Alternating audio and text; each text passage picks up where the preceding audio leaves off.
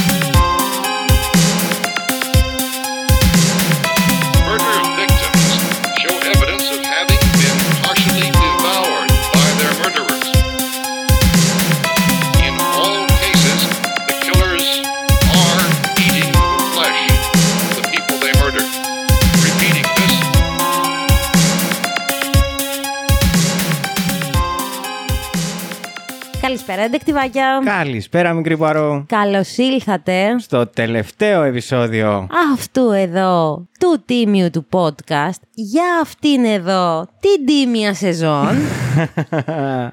Ναι. Του podcast που έχει έρθει για να κάνει τι, Μαρία? Για να ξυπνήσει τον Ηρακλή Πουαρό που κρύβουμε μέσα μας, Γιώργο. Ναι. Τι κάνετε, Ντετεκτιβάκια? Πώς περνάτε? Ευχόμαστε να είστε σίγουρα σε μια παραλία και όσοι δεν γουστάρετε παραλία να είστε σίγουρα σε ένα βουνό ψηλά. Έτσι, έτσι, έτσι. Στα χωριά σας, εκεί στις θάλασσές σας να απολαμβάνετε το καλοκαιράκι, τον ήλιο που καίει. Έτσι, τις δροσιές όπου μπορείτε να βρίσκετε. Πόπο, ναι. Μιας και είπες δροσιές. Ναι. Είδες που εχθές μας ενημέρωσαν Ποιοι? ότι πάνω στα Τζουμέρκα. Κάποιοι μας ενημέρωσαν. Ότι πάνω στα Τζουμέρκα προχθές το βράδυ είχε δεκαέξι βαθμούς. Χρειαζόσουν ένα παλτουδάκι. Τι να κάνουμε, έτσι είναι οι βουνίσχοι. Έτσι είναι οι βουνίσχοι. Εντάξει, ναι, αυτοί που είναι στη θάλασσα έχουν την υγρασία βέβαια, αλλά έτσι είναι οι βουνίσχοι. Λοιπόν, ναι. Όσοι ένα χρόνο τώρα είστε πιστοί στο ραντεβού μας, κάθε Τρίτη ή Τετάρτη, γενικά είστε πιστοί στο ραντεβού μας και σας αρέσει η δουλειά που κάνουμε και δεν έχετε πάει στο Spotify να βάλετε τα πέντε σας αστεράκια, αυτό είναι το τελευταίο επεισόδιο που μπορείτε να το κάνετε μέχρι να αρχίσει καινούργια σεζόν. Και όχι μόνο στο Spotify, μπορείτε να πάτε στο Google Podcast, μπορείτε να πάτε στα Apple Podcast, μπορείτε να πάτε στο Stream και γενικά σε όλες τις πλατφόρμες που μας ακούτε και να βάλετε πέντε αστεράκια γιατί τόσα αξίζουμε. Έλα παιδιά, κάντε και μια, ένα καλό. Δηλαδή τελειώνει η σεζόν, ρίχτε το κι εσείς στο γυαλό. Έτσι. Επίσης μπορείτε να έρθετε στο Instagram και να μας στείλετε τις καλοκαιρινές σας φωτογραφίες. Ξεκάθαρα. Ναι, να έρθετε να γίνουμε έτσι μια μεγάλη μεγάλη παρέα που ήδη έχουμε γίνει μια τεράστια παρέα. Mm-hmm. Να μας αφήνετε εκεί τα σχόλιά σας, να μας στέλνετε μηνύματα, να μας λέτε τις απόψεις σας για τις υποθέσεις και γενικά οτιδήποτε μπορεί να σας απασχολεί πάντα, σε σχέση πάντα με το podcast. Και πώς το λέμε κάθε φορά, αλλά αυτή τη φορά θα τα αλλάξουμε και θα το κάνουμε. Τι χρονιά ήτανε και αυτή! Α, ναι, από το τι εβδομάδα ήταν κι αυτή. Οκ, Πόπο, με έχει πιάσει προετοίμαστη. Ο Γιώργος έχει έρθει με όρεξη και κέφια. Ε, ναι, τι να κάνω, είναι το τελευταίο μας επεισόδιο. Επεισόδιο, ναι. Και εγώ έχω όρεξη και κέφια, απλά θα τα βρω στα επόμενα πέντε λεπτά. Το πίστευες ότι θα κλείνουμε ποτέ τη δεύτερη σεζόν? Η αλήθεια είναι πως όχι. Ε... Στην πρώτη είχα αρχίσει να αγχώνομαι. Αλλά ναι, πολύ καλή αυτή η ιδέα σου, γιατί να πούμε ότι δικιά του ιδέα ήταν. Γιατί εγώ δεν έκατσα να γράψω επεισόδιο. Μας πούλησε, Ντετεκτιβάκια, την τελευταία μέρα μας πούλησε. Ναι, δεν μου βγήκε τελικά χρονικά. Εντάξει, να πούμε ότι είχε και τη γιορτή της. Τώρα δεν κάθεσαι να γράψεις υπόθεση τη γιορτή σου. Ναι, υποτίθεται όμως ότι είναι ηχογραφημένα και έχουμε προλάβει εμείς να βρούμε το χρόνο. Όχι. Όχι, ε. Το ξέρουν δηλαδή ότι εμείς Κυριακή ηχογραφούμε, Τρίτη βγάζουμε. Ναι. Okay. Το ξέρουν. Okay. Τους το έχουμε πει πάρα πολλές φορές. Ωραία. Εγώ είμαι σε άλλο podcast. Εγώ εδώ κάνω εγγύες εμφανίσεις. Αλλά ναι, λοιπόν, για να μην κολλήσει εργό και να μην λέω μαλακίες, δεν έκατσα να γράψω την υπόθεση την οποία ήθελα να φέρω. Ε, αυτό σημαίνει ότι σε αυτό εδώ το τίμιο, το τελευταίο επεισόδιο, θα κάτσουμε και θα κάνουμε μια πάρα πολύ ωραία αναδρομή στη ναι. χρονιά η οποία πέρασε. Ναι. Τους καλεσμένους τους οποίους φέραμε, στα παιδιά τα οποία γνωρίσαμε. Πω, πω, πω. Ναι, και γενικά θα κάτσουμε και θα κάνουμε έναν απολογισμό της χρονιάς. Άλλοι το κάνουνε στα γενέθλιά τους, άλλοι το κάνουν στην αλλαγή του χρόνου, εμείς θα το κάνουμε δεκαέξι Αυγούστου, έτσι, ώρα επτά και είκοσι. Τι να κάνουμε. Αλλά πριν το κάνουμε αυτό. Μπράβο, καλά το πας. Να τους πούμε τι εβδομάδα ήταν και αυτή, Χριστέ μου. Α, όχι, δεν με ενδιαφέρει και τόσο, να σου πω την αλήθεια. Δεν σε ενδιαφέρει όντως? Όχι, ναι. Νομίζω ότι αυτή την εβδομάδα συνέβησαν πάρα πολύ άσχημα πράγματα. Ναι. Αλλά δεν θέλω να τα αναλύσω. Φαντάζομαι ότι το πρώτο πράγμα που σας έρχεται και σε εσάς στο μυαλό είναι η ανευθυνότητα αυτού εδώ του κράτους για να ελέγξει ποιος μπαίνει και ποιος βγαίνει από τα σύνορά του. Και δεν εννοώ τους μετανάστες. Επίσης θα έπρεπε να κλείσουμε κι εμείς τη σεζόν λέγοντας ότι ναι, είχαμε και ένα δεύτερο θύμα από οπαδικά ναι, δρόμενα. Ε, ναι, το οποίο δεύτερο θύμα δεν είναι μόνο το παιδί το οποίο χάθηκε άδικα. Όχι βέβαια. Αλλά είναι και όλη η μπάλα η οποία έχει αρχίσει και, και δημιουργείται και με τη μητέρα του στο νοσοκομείο, με τον πατέρα του στο νοσοκομείο. Γενικά όχι Ο... και τόσο καλά πράγματα. Εντάξει, τώρα να σου πω κάτι. Ποιος θα τους δικαιολογήσει αυτούς? Τους γονείς. Γενικά τους ανθρώπους. Κανείς. Που επηρεάστηκαν από όλο αυτό. αυτό κανείς, κανείς. Αλλά εντάξει, είπαμε. Τελευταίο επεισόδιο δεν είμαστε εδώ για να πούμε αυτά τα στενάχωρα. Mm. Είμαστε εδώ όμως για να πούμε ότι εξεράγει η Έτνα. Από το καλό στο καλύτερο. What the fuck, μαλάκες. Εξεράγει η Έτνα. Αν και εντάξει, τα sites λένε ότι. Είναι ένα φαινόμενο το οποίο συμβαίνει αρκετά συχνά, τέλος πάντων. Όχι σε μεγάλο βαθμό, αλλά. Ανά τα χρόνια συμβαίνει. Ναι, και δεν είναι κάτι επικίνδυνο. Όχι. Λένε ότι ανέμελα οι άνθρωποι ζουν στις τριγύρω περιοχές. Έτσι, ακριβώς κάτω από την Έτνα. Ναι. Εντάξει. Άμα δεν μαθαίνεις. Παθαίνεις. Αυτή την ιστορία. Άλλα νέα. Μπα. Αυτό. Γενικά είχαμε, είχαμε πάλι έτσι μια λίγο σκατήλα στον ορίζοντα. Κάτι ξυλοδαρμοί, κάτι καταγγελίες. Κάτσε να δεις, το λέει και ο Ηρακλής πέρα από το μύθο. Πόλεμος είναι, κακό θα γίνει. Αυτό, ναι. Πιάσανε και κάτι και ένα κύκλωμα. Τραφικίνγκ. Ε, περίπου με παιδιά. Ε, που δίνανε παράνομα για υιοθεσία παιδιά και τέτοια. Ναι, okay. Εντάξει, μωρέ, όλα καλά, όλα καλά. Όλα καλά. Όλα καλά. Καλοκαίρι υποτίθεται είναι ότι δεν υπάρχουν ειδήσεις, λέγανε κάποτε. Ναι. Εδώ στο Βασίλειο της Μπανανίας δεν λειτουργούν αυτά. Τέλεια. Επίσης δεν θα τους αφήσουμε έτσι. Χωρίς ανέκδοτο. Ε, βέβαια. Ξεκάθαρα. Και έχω να τους πω ότι δεν αντέχω άλλο τα ισπανικά τραγούδια. Με κόρασον. Είναι επηρεασμένος επειδή κατεβάζει παράνομα τραγούδια για τις διακοπές μας. Παράνομα. Νόμιμο. Royalty free. Όταν τρίβεις τυρί και ταυτόχρονα κλαις, αυτό βγαίνει συντετριμένο. Wow. Αυτό ήταν βαθύ. Συντρίφτηκε το μυαλό μου. Ακριβώς. Oh, wow.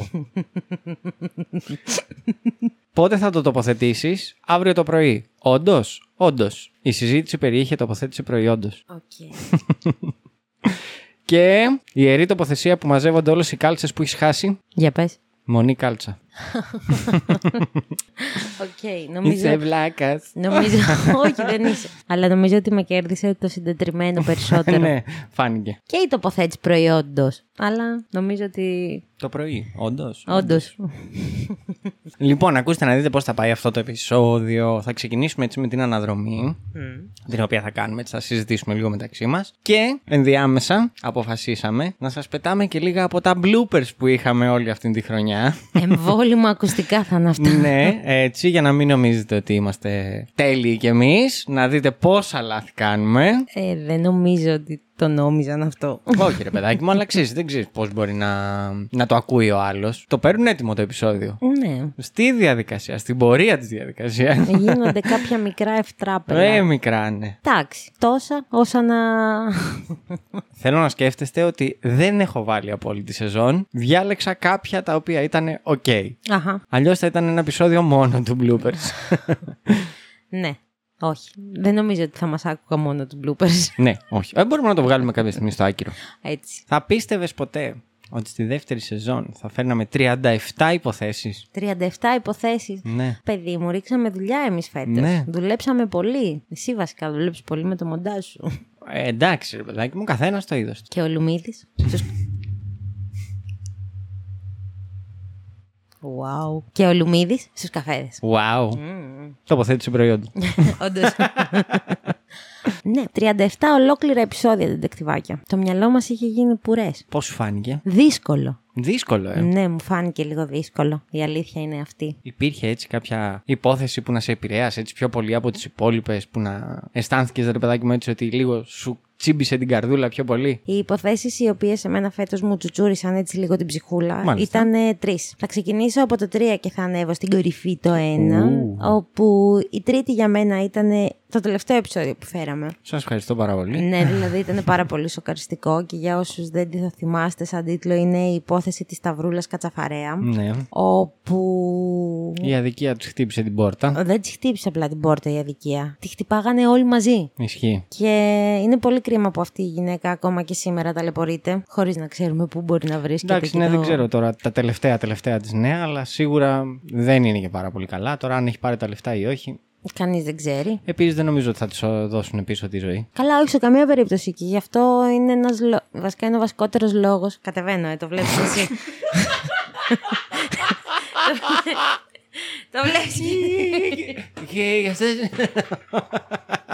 η υπόθεση της Ταβρούλας Κατσαφαρέα mm-hmm. ήταν σοκαριστική, γιατί όντως η αδικία τη βάρεσε από παντού. Δεν είχε άτομα δίπλα της τα οποία θα μπορούσε να στηριχτεί για να ορθοποδήσει. Ισχύει γαμώτο. Ε, και εντάξει. Δηλαδή πολύ, πόσο, πολύ... πόσο άτυχη και τι συγκυρίες ήταν αυτές. Πολύ στενάχωρη έτσι υπόθεση. Ναι. Μα ναι, ένα ολόκληρο χωριό ουσιαστικά στράφηκε εναντίον της, χωρίς στοιχεία, χωρίς τίποτα. Mm. Την καταδείξανε σαν ένοχη. Mm. Βέβαια που να ξέρουν ότι ξέρετε τι, εκείνη την περίοδο κυκλοφορούσε και μια εταιρεία δολοφόνων σε εισαγωγικά και όχι γνωστή ναι. του ογδόντα επτά. Αλλά ναι, ναι, η τρίτη ήταν αυτή. Πριν, ε, πριν αρχίσω να γκρινιάζω λίγο ακόμα, να τους πούμε ότι μπορούν όσοι και όσες έχουν ξεχαστεί να... Τόσο λίγο ενέργεια. Τόσο λίγο ενέργεια. Α, τους πούμε. Να τους πούμε ότι... Και έτσι το χίλια εννιακόσια εξήντα επτά, στην ηλικία των τριάντα, θα πιάσει δουλειά σαν ασφαλίτης στην Αμερική. Θα πιάσει δουλειά σαν ασφαλιστής στην American Life ως agent και unit manager. Η δεύτερη, η δεύτερη. ήταν η... το Double Trouble, ένα βασικά από τα Double Trouble επεισόδια τα οποία έχουμε κάνει αυτή τη σεζόν. Το μοναδικό κιόλας και το πρώτο. Ναι, το πρώτο. Εγώ ναι. Double Trouble λέω για τις συνεργασίες που κάναμε. Αυτά για μένα έτσι πούμε, είναι στο κεφάλι μετά. Για, πες. Για να το ξέρετε, ντετεκτιβάκια από τώρα. Έκανα disclaimer. Ναι, λοιπόν, ήταν το πρώτο Double Trouble όπως είπαμε, που ήταν η υπόθεση του Νίκου Χατζιπαύλου μαζί με την εξαφάνιση του μικρού Γεωργάκη από τη Γορτίνη, όπου ήταν μια υπόθεση που με σόκαρε, γιατί ένα παιδί, ένας φοιτητής, εξαφανίστηκε χωρίς κανένα, καμία λογική, καμία ναι. αιτία. Εξαφανίστηκε στο νησί της Καλύμνου. Mm-hmm. Το σώμα του, αφού σκοτώθηκε, μεταφέρθηκε, μάλλον, πετάχτηκε. Μάλλον γενικά, δύο φορές. Ναι, γενικά κακοποιήθηκε, σε ακραίο βαθμό κακοποιήθηκε, και μου έδειξε για ακόμα μία φορά πως, ξέρεις, στις κλειστές κοινωνίες όλοι ξέρουμε, αλλά κανένας κατά τα άλλα δεν ξέρει τίποτα. Στόματα ξέρουν, ε, όχι συγγνώμη, στόματα. Άνθρωποι ξέρουν, στόματα δεν ανοίγουν. Ναι. ναι. Και ναι, νομίζω ότι αυτές οι δύο υποθέσεις, και στην υπόθεση του Γεωργάκη από mm-hmm. τη Γορτινία πάλι ίσχυε το ίδιο πράγμα, ότι πάλι στόματα ναι, άνθρωποι καλά. Ξέρανε, στόματα δεν ανοίγανε. Γενικά νομίζω ότι οι δύο θέσεις μου πάνε ξεκάθαρα με τα νεύρα που μου δημιουργήθηκαν mm-hmm. απέναντι στην κοινωνία και στον τρόπο με τον οποίο, αντί οι άνθρωποι να βοηθάει ο ένας τον άλλον, προσπαθεί είτε να το κουκουλώσει γιατί φοβάται, είτε να το κρύψει γιατί δεν θέλει να δει δικά του πράγματα. Ναι, ισχύει. Και, και... και οι αρχές. Ναι. Που εντάξει, βέβαια να πούμε ότι στον Νίκο κάνανε μια προσπάθεια. Φέρανε και ελικόπτερα, σηκώσανε και ναι. μέσα και τα λοιπά, αλλά όπως και να το κάνουμε, κάπως λίγο αποπροσανατολίστηκαν, κάπως λίγο δεν ψάξανε και αυτοί σωστά. Ναι, γενικά υπήρχε μια δυσκολία. Ναι. Θα είναι τόσο καλός που η ανέλυξή του ήταν τέτοια μέσα στα χρόνια που το χίλια εννιακόσια ογδόντα έξι καταφέρει να εξαγοράσει έναντι εκατόν σαράντα εκατομμυρίων δραχμών το μετοχικό... Το μετοχικό ποσοστό που διατηρούσε... Έλα. Το μετοχικό... Το μετοχικό... Έλα. Το μετοχικό ποσοστό που διατηρούσε ο Αλέξανδρος Ταμπουράς στην Interamerican. Όμως, μιας... Όμως, μιας και το χαρτοφυλάκιο της εταιρείας ήταν μόνο ζημιογόνο, επαναπραγμαδια... επαναπραγμαδιατεύτηκε... Τι είπα? Επαναδιαπραγματεύτηκε. Επαναδιαπραγματεύτηκε το ποσό της αύξησης και το προσάρμοσε εκ νέου στο ένα... στο ένα κόμμα πέντε δισεκατομμύρια δραχμές.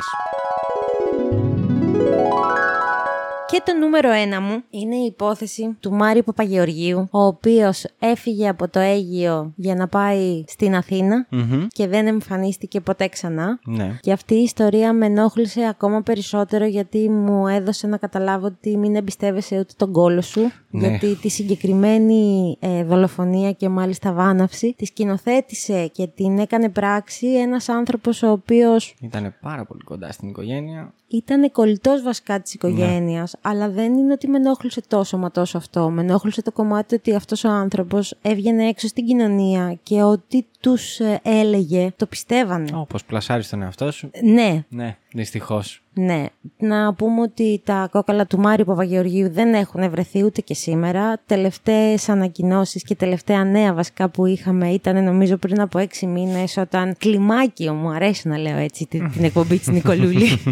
Κλιμάκιο λοιπόν ρεπόρτερ από την εκπομπή Φως στο Τούνελ πήγανε σε μια τοποθεσία λίγο πιο έξω από την Κόρινθο και υποτίθεται ότι εκεί βρήκανε κάποια οστά, ναι. Τα στείλανε για δείγματα ντι εν έι για αναλύσεις, τελικά δεν ήτανε. Ήταν ενός πολύ μεγαλύτερου ανθρώπου. Ναι, ο οποίος κάποια ιστορία θα έχει και αυτό. Αυτό πάλι. Αυτός, ναι. Αλλά με ενόχλησε πάρα πολύ και μου προκάλεσε πάρα πολλά νεύρα το γεγονός ότι ο θήτης, εκτός το ότι δεν ήταν ένας, mm-hmm. εκτός το ότι έμπλεξε την οικογένειά του μέσα σε όλο αυτό, έμπλεξε τα παιδιά του τα οποία ήταν αστυνομικοί μέσα σε όλο αυτό. Μου επιβεβαίωσε για ακόμα μία φορά το κομμάτι της διαφθοράς που πιστεύω και έχω μέσα στο μυαλό μου ότι υπάρχει σε ακραίο βαθμό. Με στεναχώρησε πάρα πολύ που αυτή η μάνα δεν έχει καταφέρει ακόμα να δει τι έχει συμβεί στο παιδί της. Ναι. Με, με θλίβει, χωρίς να έχω γίνει γονέας, χωρίς να έχω το παραμικρό συναίσθημα για αυτό το κομμάτι. Με θλίβει πάρα πολύ το γεγονός ότι ψάχνουμε αυτόν τον άνθρωπο από το δύο χιλιάδες πέντε. Τέλος πάντων, δεν είναι ότι δεν ξέρουμε που είναι. Θέλω να πω δεν ξέρουν ναι, κάποιοι που είναι, αλλά πάλι αυτό που είπες και στις δύο προηγούμενες. Στόματα ξέρουν. Άνθρωποι ξέρουν, στόματα δεν ανοίγουν. Δεν πρόκειται να το πούμε ποτέ σωστά αυτό. Οπότε ναι. Μπορείς να λες στόματα ξέρουν, άνθρωποι δεν ανοίγονται. Σωστά και αυτό. Επίσης, ξέρεις κάτι. Ναι. Χαμηλώνω πολύ με αυτή την καρέκλα. Ναι, okay. Οπότε θα παναφέρω την άλλη. Εμένα αυτές ήταν οι τρεις ε, υποθέσεις της δεύτερης σεζόν που μου κάνανε έτσι την ψυχούλα μου πουρέ. Mm-hmm. Αλλά έχω και άλλες γενικά. Νομίζω καλά, ότι μου σίγουρα. Άρεσαν σχεδόν όλες οι υποθέσεις της δεύτερης σεζόν. Ε, ναι, εντάξει. Ήταν, ε, η αλήθεια, ρε παιδάκι μου, είναι ότι όλες έχουν το ενδιαφέρον τους κτλ. Απλά γι' αυτό σε ρώτησα αν ήταν κάποιες που σου κάνανε έτσι triggering στον εγκέφαλο. Μάλιστα. Εμένα μπορώ να σου πω σαν νούμερο τρία, άμα θες έτσι να πω κι εγώ τρία. Ήταν η υπόθεση του Αλέξανδρου Παπαγεωργίου. Στο νούμερο τρία ήταν αυτός ο σατανιστής που σκότωσε την άστεγη στο... στη Λιφάδα. Στη Λιφάδα, ναι. ναι. Που εντάξει, ρε φίλε, δηλαδή για τα πιστεύω σου, ό,τι να είναι. Μια... Πώς να σου πω, τα προβλήματα που έχει ο καθένας στον εγκέφαλό του και μπορεί να βρίσκει διέξοδο σε κάτι άλλο, πάει και τα κάνει πράξη. Και... Εντάξει, βέβαια να πούμε ότι στο συγκεκριμένο επεισόδιο καταλήξαμε και οι δύο mm-hmm. στο ότι το παιδί έχει προβλήματα. Έχει έπασχει από αρκετά σοβαρά ναι. ψυχιατρικά προβλήματα. Ναι, απλά ρε παιδάκι, ξέρεις πού μπορεί να σου οδηγήσουν όλα αυτά. Αυτό θέλω να πω και τη βοήθεια που δεν μπορείς να πάρεις, αν δεν στη δώσει κάποιος, πού μπορεί να σου οδηγήσει. Ναι, αλλά από ό,τι θυμάμαι ο πατέρας του προσπαθούσε. Ω, ε, όχι και τόσο, αλλά τέλος okay. πάντων. Θα διαθέσει μετοχές, θα, διαθε... θα διαθέσει μετοχές της, θα διαθέσει μετοχές της μη εισεγμένης ασπής, συγγνώμη, θα διαθέσει μετοχές της μη εισαγμένης ασπής πρόνοιας στο χρηματιστήριο με ιδιωτική τοποθέτηση, δηλαδή τα λεγόμενα warrants. Τα λεγόμενα. Είναι warrants. Warrants. W A R R. Warrants. Warrants. Ωραία. Έτσι, για να το εξοφλήσει, αλλά και να καταφέρει να επαναγοράσει το ποσοστό του από την Aegon, θα κάνει κάτι που θεωρητικά ήταν παράτυπο. Θα διαθέσει μετοχές της μη εισαγμένης ασπής πρόνοιας στο χρηματιστήριο με ιδιωτική τοποθέτηση, δηλαδή τα λεγόμενα war, warrants. Συγγνώμη. Ναι. Στο ευρύ κοινό για αγορά, κάτι που, ουσια... κάτι που ουσιαστικά έβαλε την εταιρεία παράτυπα στο χρηματιστήριο. Επίσης ήταν ε, η δολοφονία του Τεμπονέρα. Ναι, εντάξει, ιστορικό γεγονός. δύο, ναι, για, ακριβώς γι' αυτό, για την ιστορικό γεγονός. Και επίσης είναι, ψάχνοντας αυτό το επεισόδιο, μου άνοιξε τους δρόμους και για άλλα ιστορικά επεισόδια, τα οποία θέλω να τα φέρουμε, αλλά θα τα φέρουμε στην τρίτη σεζόν. Χριστέ μου, μπήκε το τρία μπροστά, σαν την ηλικία ναι. μας. Και πρώτο-πρώτο θα βάλω, εννοείται, το πρώτο μας επεισόδιο. Το οποίο δεν είναι άλλο από... Το Ζακ Κωστόπουλο. Ναι. Ήταν μια υπόθεση που επειδή την έζησα κιόλας, θέλω να πω ότι το έζησα μέσα από τις ειδήσεις, μέσα από όλα αυτά, ήταν ψηλό live. Έγινε αυτό. Και πολύ πρόσφατα. Ναι, ήταν λίγο εντάξει. Ναι, ιστορία... Για μένα χτύπησε λίγο παραπάνω. Ναι, εγώ νομίζω ότι την ιστορία του Ζακ Κωστόπουλου την, ε, δεν μπορώ να τη βάλω μέσα σε αυτό, γιατί είναι ένα γεγονός το οποίο επειδή όντως το ζήσαμε και είδαμε τι ανθρωποφαγία συνέβαινε, mm-hmm. ε, είναι από μόνο του τραγικό γεγονός. Προφανώς. Οπότε ναι. δεν μπορώ να το εντάξω μέσα σε αυτά τα οποία μου τσιτώσανε αυτή τη χρονιά τα νεύρα. Μου, μου είναι τσιτωμένα τα νεύρα μου από τότε που έχει συμβεί αυτό. Ναι, σίγουρα, σίγουρα. Οκ. Okay. Yeah. Ωραίο το πθρί. Εντάξει. Όχι, ωραίο, ωραίο. Καλό, καλό θα ήταν να μην έχουν γίνει, ξέρεις. Ναι, όχι. Εννοείται. Βέβαια, απ' την άλλη, πως θα βγάζαμε κι εμείς. Έτσι, έτσι, τα επεισόδια μας. Ε, ναι, πήγα να απόψε ο Μάικ, αλλά ξέχασα ότι το Spotify δεν πληρώνει. Ακόμα. Ακόμα. Να πούμε και για τα collaboration. Αχ, αυτά τα collaboration. Που μας φέρανε εντωμεταξύ και πάρα πολύ κοντά με πάρα πολλά καινούργια άτομα. Εγώ και τα γνωρίσαμε. Αυτό. Δεν θα ξεχάσω ποτέ, ποτέ, ποτέ, ποτέ των ποτών, των ουδεπόποτων. Πρώτη φορά που είπαμε ότι θα βρεθούμε όλοι μαζί σαν community, και εδώ κάνω air quotes να ξέρετε, που πήγαμε σε ένα μαγαζί το οποίο το είχε προτείνει η αγαπημένη True Crime Αλλα Ελληνικά, έι κέι έι Μυρτούλα, η Μυρτώ για τους πιο βαρβάτους, το ποτάμι κάτω στο κουκάκι, mm-hmm. όπου είχαμε βρεθεί όλοι, όλοι. Η Terror, το True Crime Αλλα Ελληνικά, το μέχρι θανάτου podcast, η Dumb and Dumber, όπως επίσης και τα γεγονότα που συγκλώνησαν. Έτσι, ήμασταν όλοι μαζί. Ναι, ήταν πολύ ωραία αυτή η βραδιά. Ήταν ιδιαίτερη αυτή η βραδιά. Ενώ έχουμε μιλήσει πάρα πολύ, εντωμεταξύ να πω ένα backstory, έχουμε μιλήσει πάρα πολύ όλοι μαζί. Σε στα μι... social. Ναι, ναι, στα social και τα λοιπά. Έχουμε έρθει πολύ κοντά. Έχουμε ακούσει, επειδή ακούμε ο ένας τα επεισόδια του άλλου, έχουμε ακούσει τις φωνές. Είναι όλα οικεία, ρε παιδάκι μου. Όταν βλέπεις πρώτη φορά τον άλλον από κοντά, είναι άλλο πράγμα. Άλλο έχεις φανταστεί, άλλο, άλλο βλέπεις. Άλλο να το βλέπεις. Ναι, ναι, ναι. Μου άρεσε πάρα πολύ αυτό. Και μου άρεσε και το δεύτερο που κάναμε, το Σουαρέ, όπου μαζευτήκαμε σε ένα κοινό κινέζικο μπουφέ και φάγαμε όλα τα podcast σε μία στρογγυλή ροτόντα. Έτσι. Ήτανε αστείο, αλλά ήμασταν τόσο χαρούμενοι για όλο αυτό. Αυτό το τραπέζι ήταν πάρα πολύ ωραίο. Η αλήθεια είναι αυτή. Ισχύει. Και τα φαγητά. Και τα φαγητά, ναι, ήταν πάρα πολύ ωραία.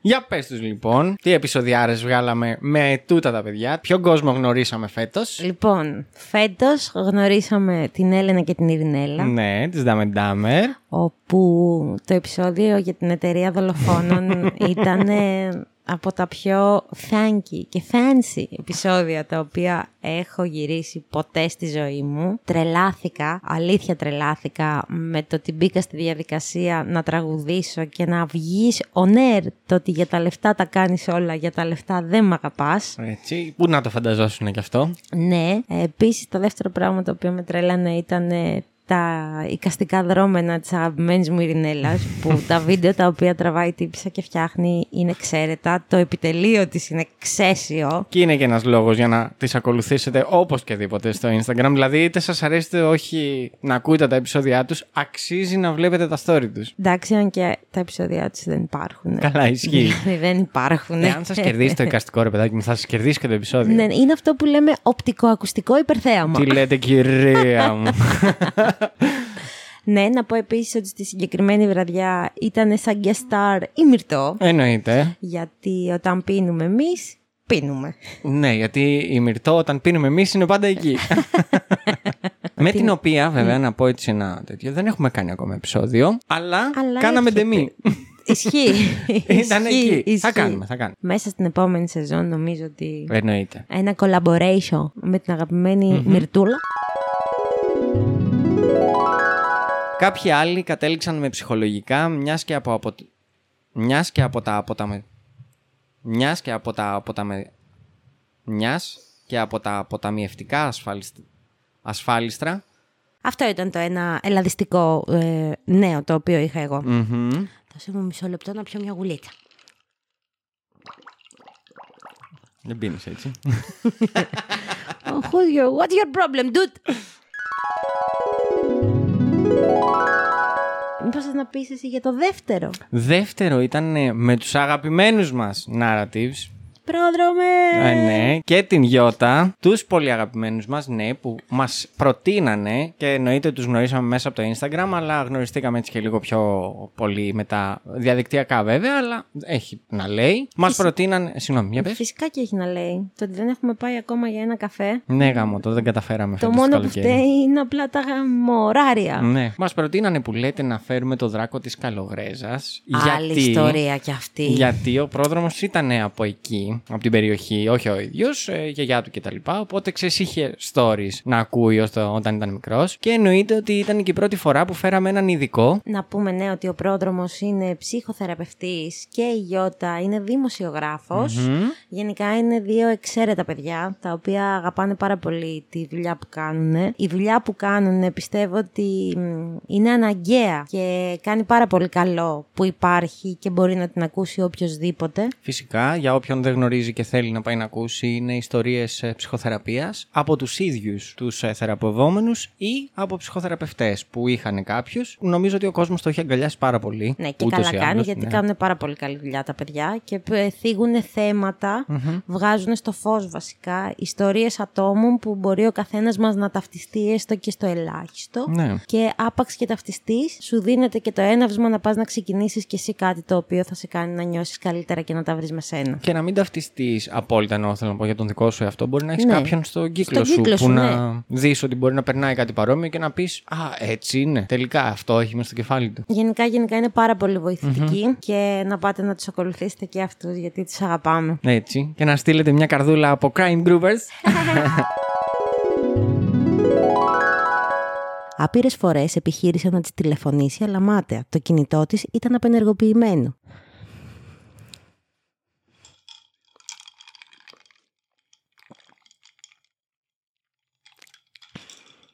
Μ' αγαπάς όμως, δεν μ' αγαπάς. Πάντα. Και πειράζει που πίνω. Όχι, αγάπη μου. Η μητέρα της, μην ξέροντας τι θα κάνει... Τη... Η, μι...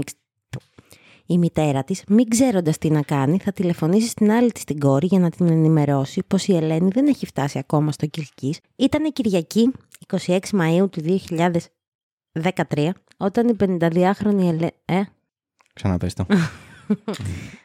Τώρα, μου το ξαναπώ, περίμενα. Ε, ωραία. Ζεσταίνομαι.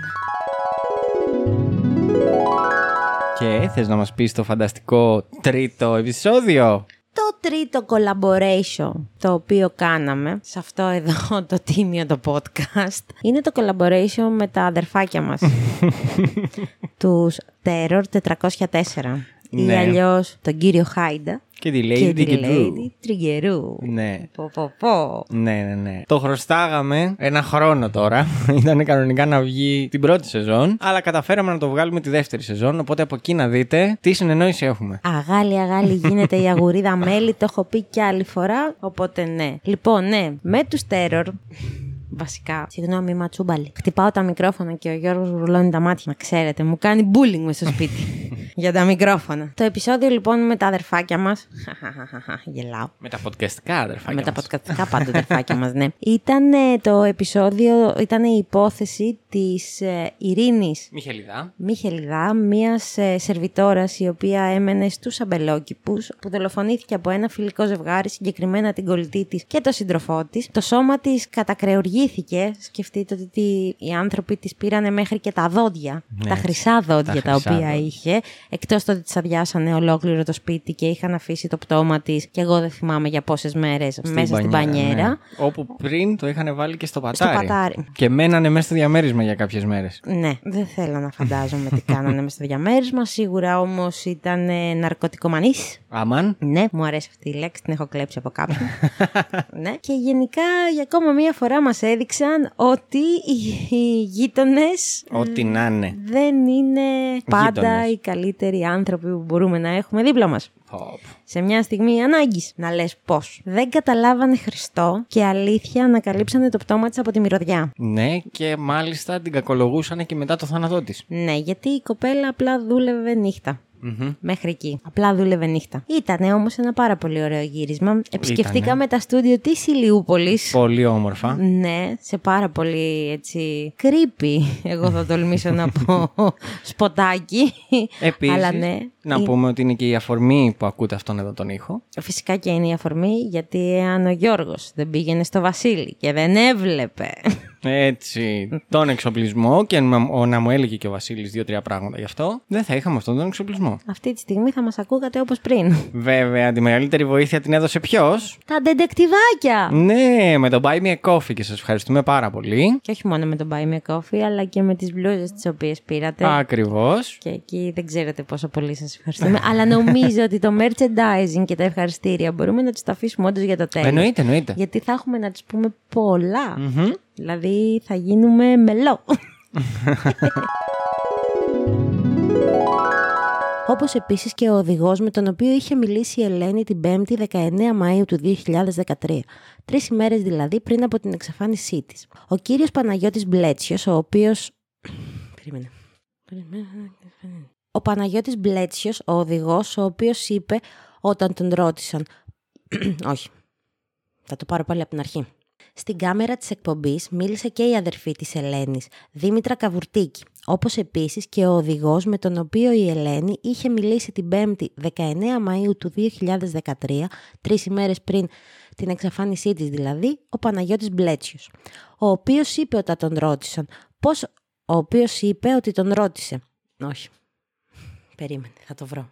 Στην κάμερα της εκπομπής θα μιλήσει η αδερφή της Ελένης, Δήμητρα Καβουρτίκη, όπως επίσης και ο οδηγός με τον οποίο η Ελένη είχε μιλήσει την πέμπτη δεκαεννέα Πέμπτου, τρεις ημέρες δηλαδή πριν την εξαφάνισή της. Το όνομα του οδηγού, Παναγιώτης Μπλέτσιος. Ωραία, οπότε είχαμε κι άλλη μία συνεργασία. Φυσικά και είχαμε. Η οποία ήταν και πρώτη γνωριμία κιόλας, σχεδόν. Σχεδόν πρώτη γνωριμία, αλλά ναι, είχαμε τη συνεργασία με τους αγαπημένους μας. Με τους επίοικους εφήβους. Ναι, δηλαδή τον Λευτέρη και τον Αντώνη, ή τον Αντώνη και τον Λευτέρη. Το οποίο βέβαια δεν μπορείτε να ακούσετε στο δικό μας podcast, αλλά μπορείτε να πάτε στο δικό τους και να τα ακούσετε. Ξεκάθαρα, αν είστε λάτρεις της νοσταλγίας και αν, ε, αν θέλετε να ταυτιστείτε με πολλές απόψεις. Αυτό είναι ένα podcast το οποίο μπορείτε να πάτε και να το κάνετε. Προοικονομία εντωμεταξύ. Ξεκάθαρη. Γιατί για την όμως νοσταλγία. Ναι, γιατί. Για σε λίγο. Όχι, εντάξει. Να πούμε ότι το συγκεκριμένο επεισόδιο ήταν το Battle. Το team Μαρίας Αντώνης και... ενάντια Γιώργο Λευτέρη. Δηλαδή Αλίκη Βουγιουκλάκη. Και εννοείται Τζένι Καρέζη. Εντάξει, δεν θα το κάνουμε και μεταξύ μας. Όσοι θέλετε, όντως μπορείτε να πάτε να μας ακούσετε και εκεί να ξεφτιλιζόμαστε. Και εκεί τραγουδάμε, να ξέρετε. Μια βάρκα ήταν μόνη της σε θάλασσα γαλάζια. Έτσι, έτσι. Λαραί, λαραί. Ήτανε, ήτανε καλό. Και όντως, ναι, τι ωραία πάσα και τι ωραία αυτή η λέξη προοικονομία. Ε, Γιατί το επόμενο ήτανε είναι... με τον παραγωγό και δημοσιογράφο Αντώνη Κωνσταντάρα. Όλη αυτή η επιχείρηση θα διαρκήσει περίπους ε, σαράντα όχι. Όλη αυτή η επιχείρηση ναι, γιατί γελάμε. Όλη αυτή η επιχείρηση διήρκησε περίπου έντεκα ώρες, ώσπου βρέθηκε το σημείο που είχε υποδείξει ο Γιώργος. Μια χαράδρα με κλίση... Το χάσα. Ωραία. Μια χαράδρα με κλίση ενενήντα πέντε τοις εκατό, έτσι είπαν οι ειδικοί. Όπου... Ναι. Εγώ τρελάθηκα. Σας το έχω ξαναπεί αυτό γενικά. Αλλά ναι, τον Αντώνη τον γνωρίσαμε τυχαία σε ένα σπίτι, σε μια γιάφκα θα τολμήσω να πω, κάπου στο Παγκράτη. Σε ένα επεισόδιο το οποίο είχαμε γυρίσει. Στο πρώτο ever μας collaboration. Ξεκάθαρα, με τους αγαπημένους μας Conspiracy Club. Γεια σου Δήμο. Γεια σου Γιώργο. Εκεί λοιπόν ένα βράδυ είχαμε γνωρίσει και τον κύριο Κωνσταντάρα, ο οποίος ήταν παρόν στην ηχογράφηση την οποία κάναμε και κάπως έτσι κολλήσανε τα vibes μας, να λες. Είδαμε ότι έχουμε με κάποια χύψη κοινά και ναι, μπήκαμε στη διαδικασία να τον καλέσουμε στα στούντιο του ζωγράφου με μια δικιά του σε πολλά εισαγωγικά υπόθεση, και αυτό μόνο και μόνο γιατί όλη η υπόθεση γινόταν στα νότια, από όπου και είχε μεγαλώσει. Ακριβώς, στα νότια προάστια της Αθήνας. Και δεν μιλάμε για κάποια άλλη υπόθεση πέραν της του Βασίλη Μαμόπουλου. Αυτό το γκράφιτι στη Λεωφόρο Βουλιαγμένη, στη Γούβα κάτω-κάτω, mm-hmm. το οποίο πολλοί νομίζουν ότι έχει δημιουργηθεί επειδή έγινε κάποιο ατύχημα. Κάποιο τροχαίο, ναι, ενώ ουσιαστικά είναι φόρος τιμής για τη δολοφονία, το οποίο βέβαια, ναι, σαν επεισόδιο μας έκανε όντως να πάμε πίσω σε μια παλαιότερη υπόθεση του Πάσαρη, μιας και την είχαμε φέρει στην πρώτη σεζόν, και εκεί πέρα μάθαμε ότι ο Πάσαρης είχε σκοτώσει μια φαρμακοποιό κάποια στιγμή στα Πατήσια. Ε, η μητέρα του Μαμόπουλου ήταν η φαρμακοποιός. Δεν είχε το φαρμακείο, το φαρμακείο άνοικε στην αδερφή της, αλλά εκεί δολοφονήθηκε mm-hmm. άδοξα. Και μάλιστα δεν θα μπορούσα ποτέ να φανταστώ από την πρώτη σεζόν που φέραμε την υπόθεση του Πάσαρη ότι τελικά θα μάθουμε και για το γιο. Ναι. Δεν το περίμενα. Δηλαδή, ήταν όταν μας την πρότεινε την υπόθεση ο Αντώνης, λέω wow, οκ. Okay. Θα μάθουμε τελικά για όλη την οικογένεια. Εντάξει, όπως είπαμε και στο επεισόδιο, γενικά και αυτή η οικογένεια ήταν λίγο δαρμένη από τη ζωή. Ναι, ήταν λίγο. Πεθαίνει ο πατέρας πρώτος, πεθαίνει, πεθαίνει η μητέρα, μάνα, και πεθαίνει, πεθαίνει ο παππούς. Ο παππούς και πεθαίνει και ο Βασίλης. Ναι. Γενικά, ναι, ήταν μια ωραία υπόθεση. Ωραία υπόθεση. Ήταν μια ενδιαφέρουσα προσυζήτηση υπόθεση, mm-hmm. γιατί είδαμε μια, πώς από μια μαλακία σε εισαγωγικά, μια παιδική μαλακία, γιατί μιλάγαμε τώρα για κάποια λεφτά που είχε δανειστεί, υποτίθεται ο Βασίλης από κάποιον συμμαθητή του, mm-hmm. για να αγοράσει ένα μηχανάκι, το οποίο δεν έγινε, και γενικά για μαλακίες. Δεν δε σκοτώνεις έτσι απλά έναν άνθρωπο, ναι, επειδή μιλάμε, σου χρωστάει δύο χιλιάρικα. Αυτό, ναι, μιλάμε για δύο, δυόμιση χιλιάρικα, που είναι ανούσιο. Εντάξει, δεν είναι ανούσιο, ε, εντάξει, αλλά δεν, δεν σκοτώνεις ότι... για δυόμιση χιλιάρικα, ξεκάθαρα. Ναι. Και να του επιβληθεί η ανώτερη ποινή που προβλέπει ο νομικός ποινικού. που προβλέπει ο ποινικός κώδικας για την ανθρωποκτονία από πρόθεση. Το μεικτό ορκωτό δικαστήριο, υιοθετώντας την πρόταση της εισαγγελέως, θα κρίνει τον εξηνταδυάχρονο Γιώργο για την ψυχρό δολοφονία. Όχι. Τώρα, ναι. από πού θες να το πιάσουμε? Από εκεί που φεύγει το μηχανάκι. Και από εκεί που Μαρία ανοίγει το κρινάκι της. Χορηγός. Ε, ρε, το έι ες εμ αρ. Από τις καταθέσεις όμως των, πε... από τις καταθέσεις όμως των περίοικων, από τις καταθέσεις όμως των περίοικων έμαθαν πως το ζευγάρι τα τελευταία δύο χρόνια μόνο στην εικόνα... Mm. Συγγνώμη. Mm. Από τις καταθέσεις όμως των περίοικων έμαθαν πως το ζευγάρι τα τελευταία δύο χρόνια μόνο στην εικόνα που παρουσιάζαν προς τα έξω ήταν αγαπημένοι. Είχαμε. Αυτή τη χρονιά, για πρώτη χρονιά που αποφασίσαμε να κάνουμε collaboration, ε, πήγαμε καλά. Ε, και πούς ακόμα. Αυτά ήταν τα collaboration. Ναι, ναι. Και ήταν πάρα πολύ όμορφα. Ήτανε πάρα πολύ εγώ ωραία. Πέρασα πάρα πολύ ωραία με όλα τα παιδιά. Εντάξει, με κάποιους το ξεχώρισα μόνο και μόνο, ας πούμε, με τους Terror, γιατί όντως το περίμενα ένα χρόνο. Ναι, οκ. Okay. Και ήταν πάρα πολύ ωραίο επίσης. Όχι, εγώ δεν έχω να ξεχωρίσω κάποιον. Δηλαδή και στα πέντε πέρασα απίστευτα ωραία. Επίσης και στα πέντε γέλασα πάρα πολύ. Αυτό είναι αλήθεια, ναι. Και έφαγα και πολλά ζελεδάκια. Και αυτό είναι αλήθεια. Ωραία. Ωραία. Και πώς λες να το πάμε τώρα? Το τρίτο σκέλος αυτού εδώ του επεισοδίου έχει να κάνει με την πολύτιμη βοήθεια την οποία μας προσφέρατε αρχικά εσείς, Ντετεκτιβάκια, και έπειτα τα υπόλοιπα podcast του community. Εσείς μας προσφέρατε τεράστια βοήθεια, γιατί όντως συμβάλατε πολύ για τα δεδομένα μας και για αυτό που πιστεύαμε ότι θα συμβεί στο Buy Me a Coffee. Ακριβώς. Επίσης, πρώτη φορά φέτος το ανοίξαμε. Ε, ναι. Τη δεύτερη σεζόν. Ε, ναι. Είπαμε να δούμε πώς θα πάει πρώτη. Ναι. Και το δεύτερο είναι ότι αποφασίσαμε να κάνουμε ένα mini merchandising. Τα μπλουζάκια. Ναι, που μέσα από αυτή τη δοσοληψία που είχαμε με όσους από εσάς είδαμε από κοντά, ήταν μια πολύ ωραία εμπειρία. Mm-hmm. Εγώ χάρηκα πάρα μα πάρα πολύ που γνώρισα άτομα που μας ακούνε. Ε, ναι, ναι, ε, ναι. Και ξαφνιάζεσαι κιόλας. Ξαφνιάζεσαι, απλά εγώ αισθάνθηκα διάσημη, με δουλεύεις. Εντάξει, δεν θα το πω ακριβώς έτσι, αλλά ξέρεις, είναι περίεργο όταν συναντάς κάποιον που ξέρεις ότι ακούει κάθε επεισόδιο. Ναι, γι' αυτό. Δεν ξέρω, αισθάνθηκα όντως λίγο διάσημη, σε φάση τι γίνεται τώρα. Όντως. Ναι, βέβαια το πρώτο σοκ το είχα πάθει όταν είχαμε πάει σινεμά. Που έχω πάει στο μπάνιο, τέλος πάντων, να πλύνω τα χέρια μου μετά από τις γουρνιές με τα πατατάκια και τα νάτσος και τα popcornια του σινεμά. Και έρχεται μια κοπέλα και γυρνάει και μου κάνει: «Είσαι Μαρία?» Της λέω: «Ναι». «Ο Γιώργος πού είναι?» Λέω: «Έξω». Εγώ απαντάω εντωμεταξύ. Δίνω απλά πληροφορίες. Πληροφορίες. Και γυρνάει και μου κάνει: «Είμαι Ντετεκτιβάκι». Και λέω: «Οκ. Οκ, οκ». Ναι. Ήταν σοκαριστικό και σας ευχαριστούμε πάρα μα πάρα πολύ για όλο αυτό. Αλήθεια, ναι. Και για τα υπόλοιπα Ντετεκτιβάκια που έχετε έρθει και μας έχετε μιλήσει. Επίσης, το νομίζω ότι είχα πει και σε άλλο επεισόδιο, αλλά θέλω να το ξαναπώ και τώρα. Επειδή εμείς δεν είμαστε συνηθισμένοι σε αυτό. Ναι, είμαστε άβολοι. Όταν έρχεστε, ελάτε και ζητήστε, και άμα θέλετε και φωτογραφία και τέτοια. Δηλαδή, πείτε ρε παιδάκι μου, ξέρεις, γιατί εμείς από μόνοι μας κολλάμε. Με το που μας λέτε Ντετεκτιβάκι, εγώ. Α.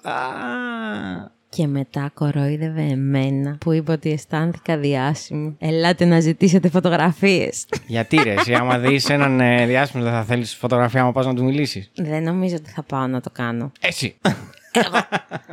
Κατά πάσα πιθανότητα θα πάω και θα του πω ότι μου αρέσει πολύ η δουλειά του, αλλά το κομμάτι της φωτογραφίας μου είναι πολύ δύσκολο. Εντάξει, δεν ξέρω, παιδάκι μου. Στην social media εποχή ζούμε. Ναι. Οι τώρα... φωτογραφίες πια δεν είναι κάτι.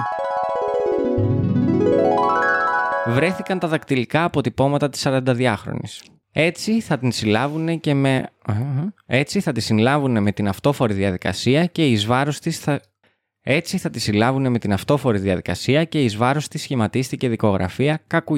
κακουργηματικού χαρακτήρα με τις κατηγορίες της ανθρωποκτονίας, της παράνομης όπλοφορίας και όπλοχρησίας και της απόπειρας εμπρισμού. Στις εφτά Δεκεμβρίου του δύο χιλιάδες είκοσι ένα η ΕΚ θα πραγματοποιηθεί... Στις εφτά Δεκεμβρίου του... Στις εφτά Δεκεμβρίου του δύο χιλιάδες είκοσι ένα... Στις εφτά Δεκεμβρίου του δύο χιλιάδες είκοσι ένα θα πραγματοποιηθεί και το δικαστήριο σε δεύτερο βαθμό στο μεικτό ορκωτό εφετείο της Πάτρας. Στο δικαστήριο δεν, στο δικαστήριο δεν παραστάθηκε πολιτική αγωγή. Ο πρόεδρος του δικαστηρίου της επισήμανε ότι, αντιμετωπι... Ο πρόεδρος του δικαστηρίου της επισήμανε ότι αντιμετωπίστηκε με μεγάλη επίοικια. Τώρα που είπε social media εποχή. Ναι. Άλλο ένα πράγμα που κάναμε φέτος. Ναι. Είναι ότι μπήκαμε στη διαδικασία να κάνουμε live. Live στο Instagram. Τα ξεκινήσαμε και αυτά. Και θα τα συνεχίσουμε αυτά. Το ότι δεν συνέβησαν έτσι όπως τα είχαμε στο μυαλό μας, μάλλον ήταν γιατί και εμείς βρίσκαμε, ψάχναμε μάλλον τα πατήματά μας. Αποφασίσαμε ότι μέσα σε μία μέρα θα κάνουμε και live και ηχογράφηση. Έτσι, γιατί δεν μένουμε στο ίδιο σπίτι, καλέ, όχι, έχουμε πολλές. Όχι, βρισκόμαστε μια στον τόσο. Θα τα κάνουμε όλα τότε. Αλλά ναι, νομίζω ότι αυτό με τα live εμένα μου έδωσε ένα πολύ μεγάλο boost για να συνεχίσω. Mm-hmm. Γιατί όντως είδα αλληλεπιδράσεις και το να συζητάς live και όχι μέσα από μηνύματα, αλλά να, να το βλέπεις εκείνη την ώρα και να το απαντάς χωρίς να το γράφεις. Είναι ό,τι είναι, πιο πρακτικό, ναι, ναι, ναι, και ό,τι πιο γαμάτο υπάρχει. Ισχύει και είναι και ωραίο, μωρέ. Εντάξει, είναι ζωντανή αλληλεπίδραση. Αυτό και μου άρεσε πάρα πολύ. Σας ευχαριστώ, Ντετεκτιβάκια. Το ίγκο μου. Ναι, πάρα πολύ ωραία. Όχι, εγώ σαν δεύτερη σεζόν έχω μόνο καλές αναμνήσεις. Γιατί στην πρώτη είχες άσχημες? Όχι, ρε παιδάκι μου, αλλά θέλω να πω δεν με ενόχλησε τίποτα, δεν κουράστηκα, δεν ένιωσα ποτέ ότι πιέζομαι, δεν ένιωσα τίποτα. Ίσα ίσα που κάθε τι καινούριο που κάναμε μου δίνει και όλο και παραπάνω λόγο για να συνεχίσω, να, να βγάζω κι άλλα. Ποιητικός. Ε, βέβαια. Στην οδό Ακαδημίας πενήντα δύο, δύο γυναίκες θα βρισκόντουσαν νεκρές από συνολικά δεκαεννιά μαχαιριές. Α, πάμε πάλι. Στην οδό Ακαδημίας πενήντα δύο θα βρισκόντουσαν νεκρές από δεκαεννιά συνολικά μαχαιριές δύο γυναίκες. Επίσης, σε ερωτήσεις οι οποίες έγιναν στους γείτονες, οι απαντήσεις που έλαβαν ήταν ότι όχι, ήταν ότι... Έλα, θα το πάρω παράδειγμα. Επίσης, οι ερωτήσεις που έγιναν στους γείτονες...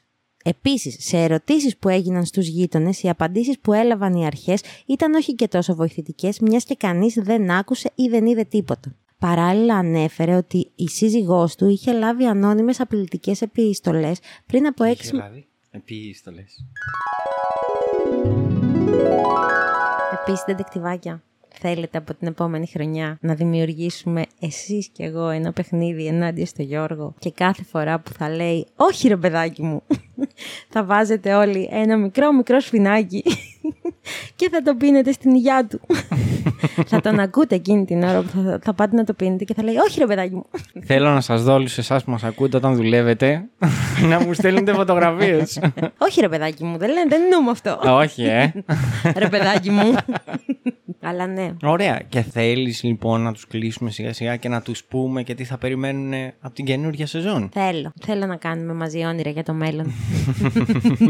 Άλλη μια φορά. Λοιπόν, Ντετεκτιβάκια μου, αγαπημένα μου Ντετεκτιβάκια, να τους πούμε φυσικά ότι αρχικά πάμε διακοπές. Κλειστό λόγο διακοπών. Ξεκάθαρα, ναι, φεύγουμε. Αυτό σημαίνει ότι εμείς σαν, ε, ακουστικο, σαν ακουστικοί σας φίλοι θα επανέλθουμε γύρω στις είκοσι με τριάντα Σεπτέμβρη, κάπου εκεί το τελευταίο mm-hmm. δεκαήμερο. Εκεί το υπολογίζουμε, έτσι να έχουμε φορτώσει μπαταρίες. Ακριβώς. Καινούργιες υποθέσεις. Προφανώς. Θα προσπαθήσουμε να βρούμε στην Ελλάδα. Ναι, γιατί δεν γίνεται καμία. Μωρέ, γίνονται, αλλά πόσες φορές θα το πούμε ότι γενικά δεν τα βγάζουν και πάρα πολύ. Γι' αυτό λοιπόν έλεγα. Έλεγες. Να ξεκινήσουμε από τη νέα σεζόν, όταν βρίσκουμε τα σκούρα. Ναι. Να μπαίνουμε και σε ξένες.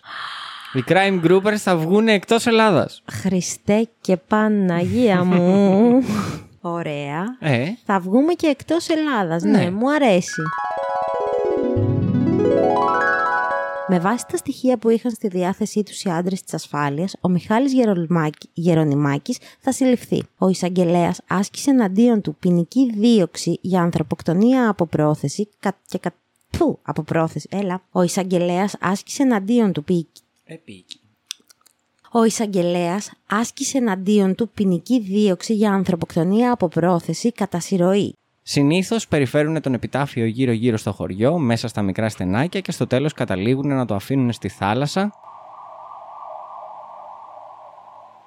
Την πρώτη μέρα της ακροαματικής διαδικασίας εξαιρέθηκαν οι γυναίκες ένορκοι, ενώ από, τα... ενώ από τους υπόλοιπα... Την πρώτη μέρα της ακροαματικής διαδικασίας εξαιρέθηκαν οι γυναίκες ένορκοι, ενώ από τους συνολικά ογδόντα μάρτυρες τελικά θα καταθέσουν οι σαράντα. Γιατί? Να πιάσουμε Βαλκάνια καλύτερα. Να πιάσουμε τα πάντα. Ναι, εντάξει. Θα δούμε. Αμερική και τέτοια είναι πολύ μακριά. Θα σε πάω με αεροπλάνο. Είναι πολλά τα λεφτάρι. Μη σε νοιάζει, πληρώνει το podcast. Οκ, οκ. Να κάτι άλλο που δεν ήξερα. Τέλος πάντων, ναι, όχι, πέραν της πλάκας, έχουμε σκοπό να φύγουμε από τα σύνορα, να πάμε να ταξιδέψουμε και σε άλλες πολιτείες mm-hmm. και χώρες, να δούμε κι εμείς άλλα δίκαια. Προφανώς. Να κράξουμε κι άλλους μπάτσους. Μην κράζουμε μόνο τους δικούς μας. Και άλλες χώρες, έλεος. Δεν φταίει μόνο η Ελλάδα. Αυτό, αυτό. Θα έχει κατά πάσα πιθανότητα πιο συχνά live. Ναι, το οποίο θα δούμε ποια ημέρα θα το κάνουμε και θα το καθιερώσουμε έτσι για να είναι για όλους βολικό. Ναι, αλλά ναι, και για εμάς κυρίως, γιατί όντως αυτό που είπε η Μαρία είναι αλήθεια. Επιλέξαμε την ημέρα που κάνουμε την ηχογράφηση να κάνουμε και μία ώρα live πιο πριν. Και είναι πολλές οι ώρες. Ρε, όχι, είναι ένα μυαλό. Πιστολή και να τα εγώ στην πόλη. Τέλεια. Αφού είναι πιστά λίγο αυτό. Επίσης να τους πούμε ότι θα ξεκινήσουμε το κανάλι στο YouTube. Θα ξεκινήσουν σιγά σιγά να ανεβαίνουν όλα τα επεισόδια επάνω. Εννοείται ότι στην αρχή θα είναι τα παλιά επεισόδια, μέχρι να μπορέσουμε να βρούμε το... τα πατήματα να συγχρονιστούν. Και εδώ θα έρθω εγώ και θα σας κάνω μια επίκληση στο συναίσθημα και θα πω αλήθεια, πηγαίνετε και αφήστε τα να παίζουν. Ένα subscribe είναι... μεγάλη βοήθεια, αν βάζετε και τα επεισόδια να παίζουν. Δηλαδή ναι, αυτό, γιατί είπαμε. Γιατί να μην μπούμε και στο YouTube. Εννοείται, γιατί όμως, εδώ είναι το ζουμάκι. Αμέσως λοιπόν θα καλέσει την αστυνομία για να δηλώσει την δολοφονία των γονιών της. Οι αρχές, οι αρχές που βρέθηκαν στο σημείο αντίκρισαν, αντίκρισαν και αντίκρισαν. Οι αρχές, που, οι αρχές που βρέθηκαν στο σημείο αντίκρισαν και τελικά όταν αθωώθηκε ξανά αραβο, ξανά αραναβο, τι έκανε? Αραβωνιάστηκε. Αραναβωνιάστηκε. Ξανά αραναβ... Συγγνώμη. Δεν πειράζει, εγώ αυτό. Ξανααραβωνιάστηκε και επίσης για απώλεια σειρά, περιουσιασ... Περιουσιασ... για απώλεια σειρά περιουσιακών στοιχείων, δύο ακίνητα και ένα επιβατικό αυτοκίνητο, τα οποία υποχρεώθηκε να εκποιηθεί. Αυτή η πτωματική ακαμψία μπορεί να επέλθει. Όχι. Και στις έξι ώρες. Χαρακτηριστικά πάλι θα πει. Αυτή η πτωματική ακαμψία μπορεί να επέλθει νωρίτερα στις πέντε ώρες όταν έχει προηγηθεί μυϊκή κόπωση. Ο καθηγητής της. Το χάσα.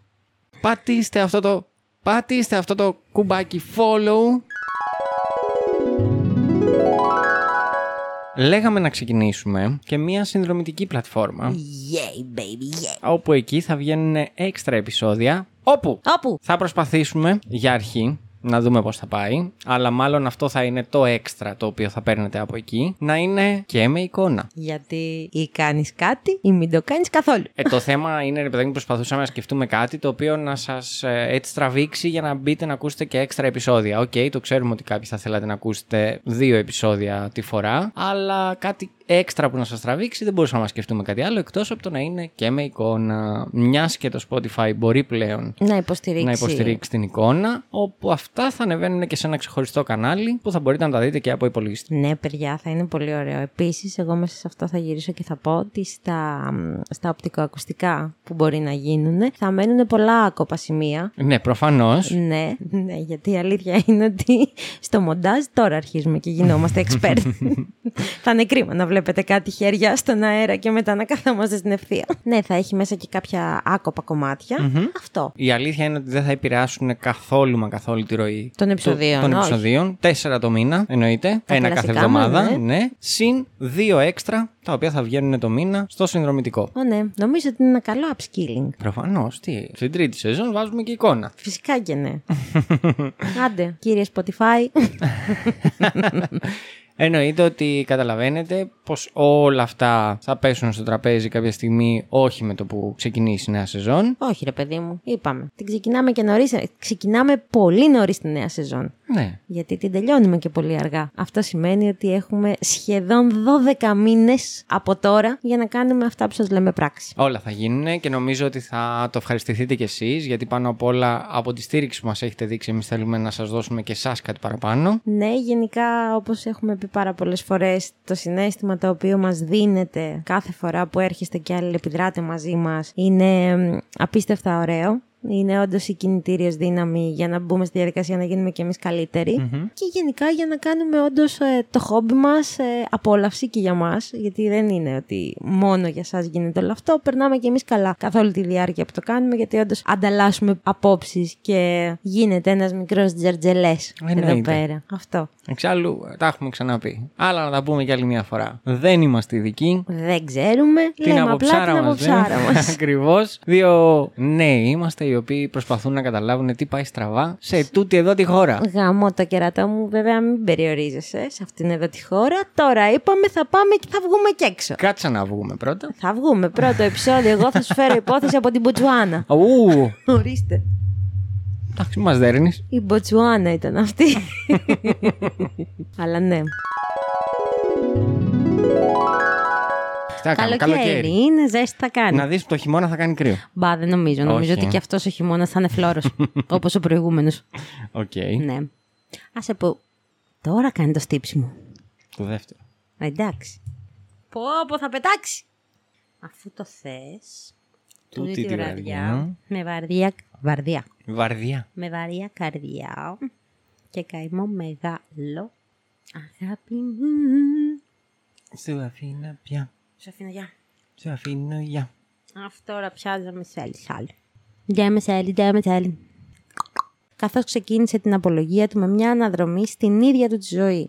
Λέει, στη σχέση του με τη σύντροφό του, τη μητέρα των παιδιών του, μια αναδρομή στην ίδια του τη ζωή. Ξεκινώντας από... Ναι, περίμενα. Κάποιες... Όχι.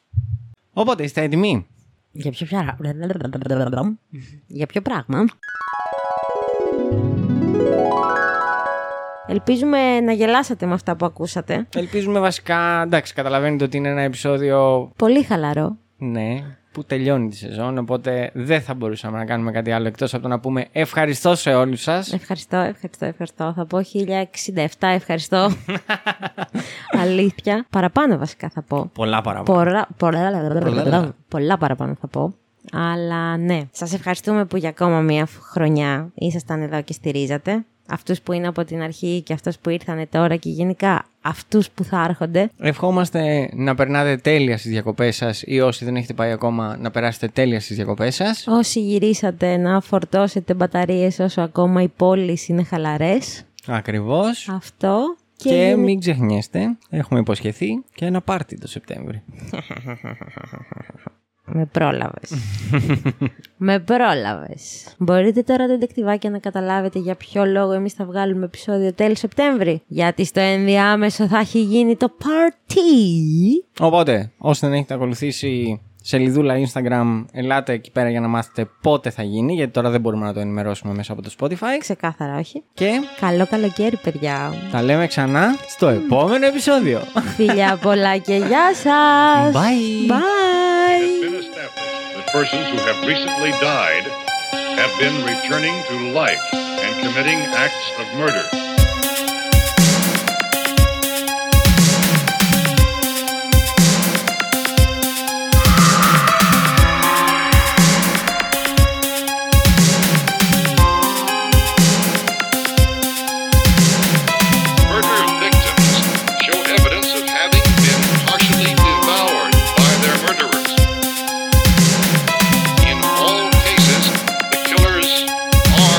Eating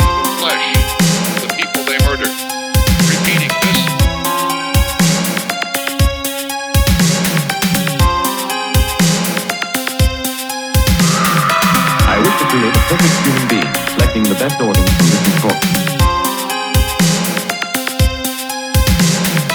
Five innocent people killed, not a sign of